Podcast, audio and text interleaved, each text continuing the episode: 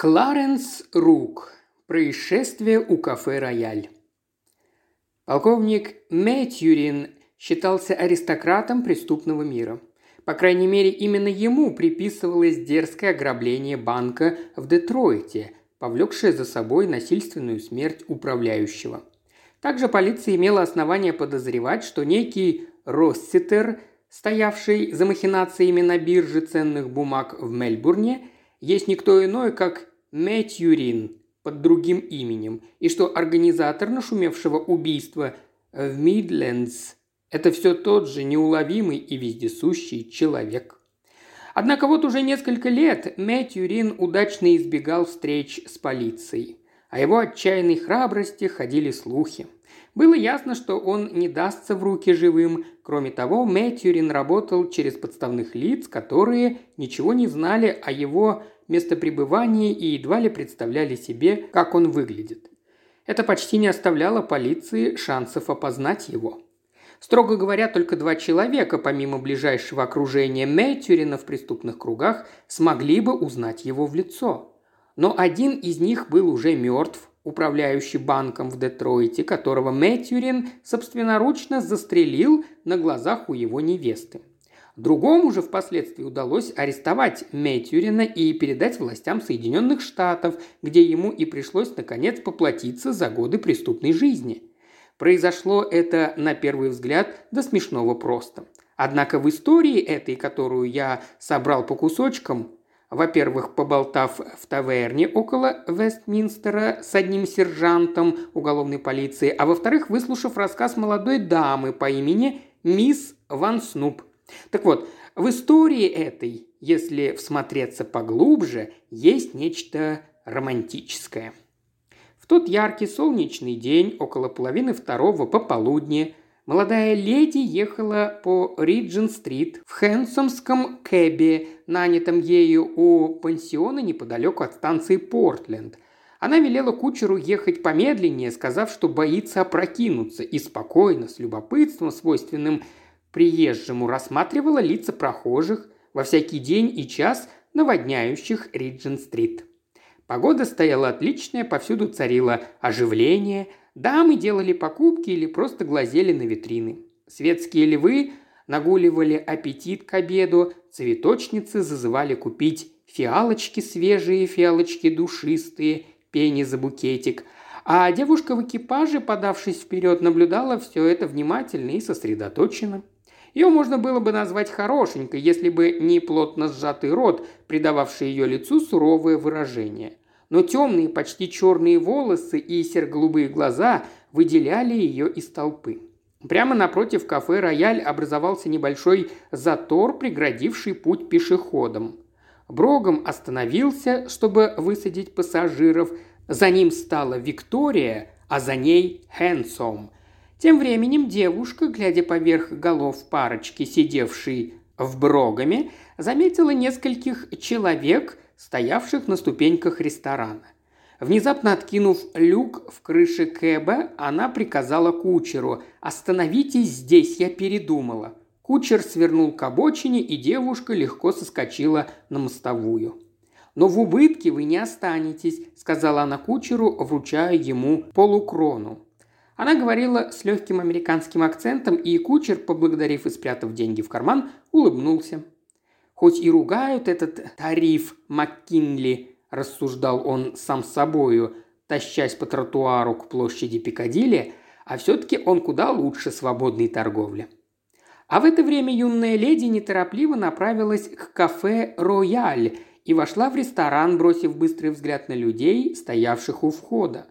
Кое-кто удивленно поднял брови, но девушка, не обращая на это внимания, направилась в обеденный зал. «Американка, бьюсь об заклад!» – бросил ей кто-то вслед. «Этим закон не писан. Делают, что хотят».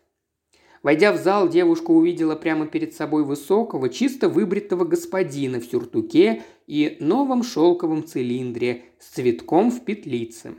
Он оглядывался вокруг в поисках подходящего места – Пока он медлил, медлила и девушка, но как только официант жестом указал ему на столик, накрытый для двоих, юная леди тотчас уселась так, чтобы оказаться у него за спиной. «Простите, мадам», – обратился к ней официант, – «это столик на четверых, если вы не возражаете». «Возражаю», – ответила юная леди, – «я останусь здесь». Встретившись с нею взглядом и одновременно ощутив приятную тяжесть в ладони, официант счел за лучшее не настаивать.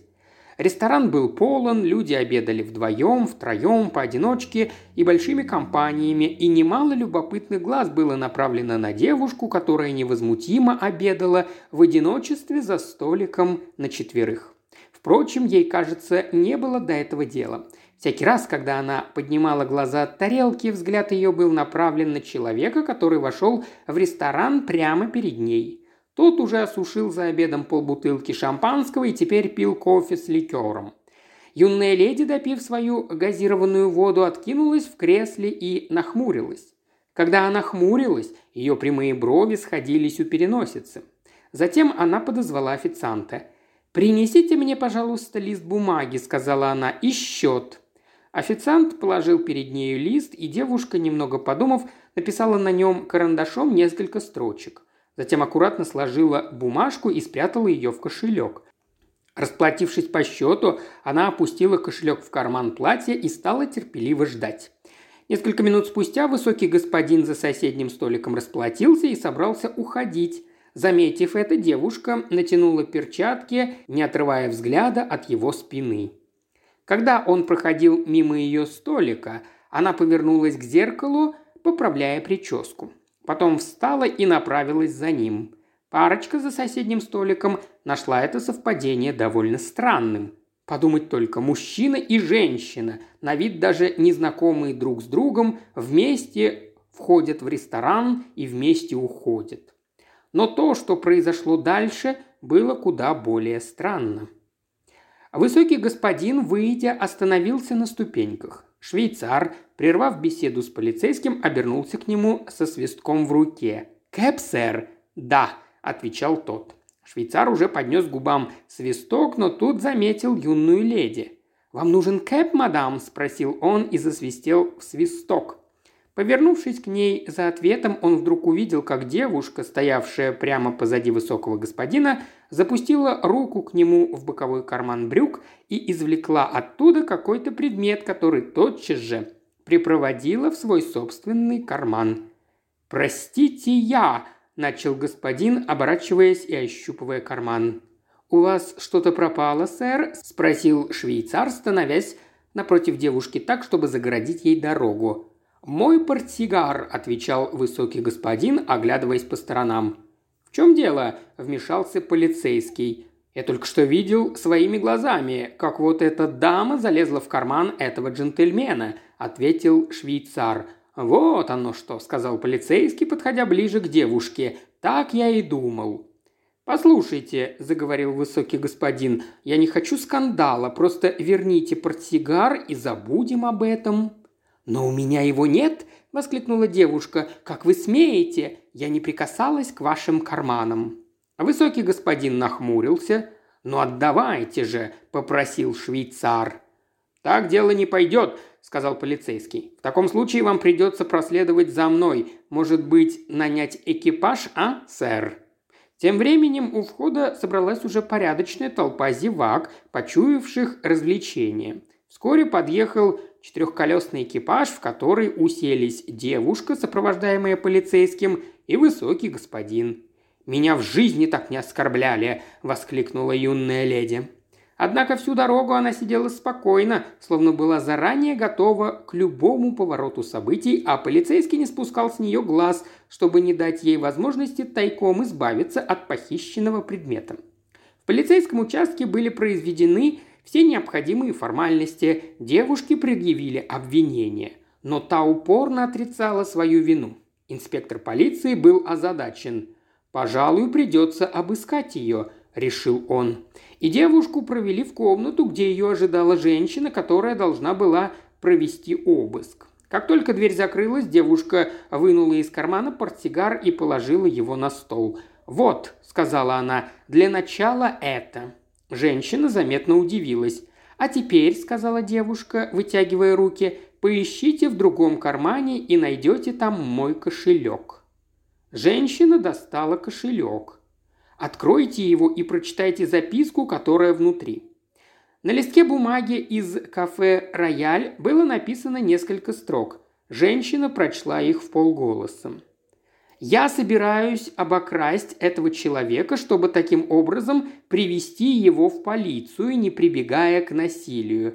Это полковник Мэтьюрин, он же Коннелл, он же Росситер, и его разыскивают в Детройте, Нью-Йорке, Мельбурне, Коломбо и Лондоне.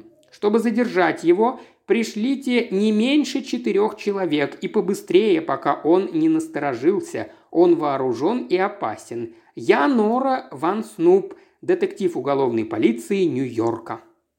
«Все верно», – подтвердила мисс Ван Снуп, как только женщина дочитала записку. «Покажите это вашему начальнику как можно скорее». Женщина вышла, некоторое время она говорила с кем-то шепотом, и, наконец, на пороге появился инспектор, держа в руке записку. «Поспешите же!» – воскликнула мисс Ван Снуп.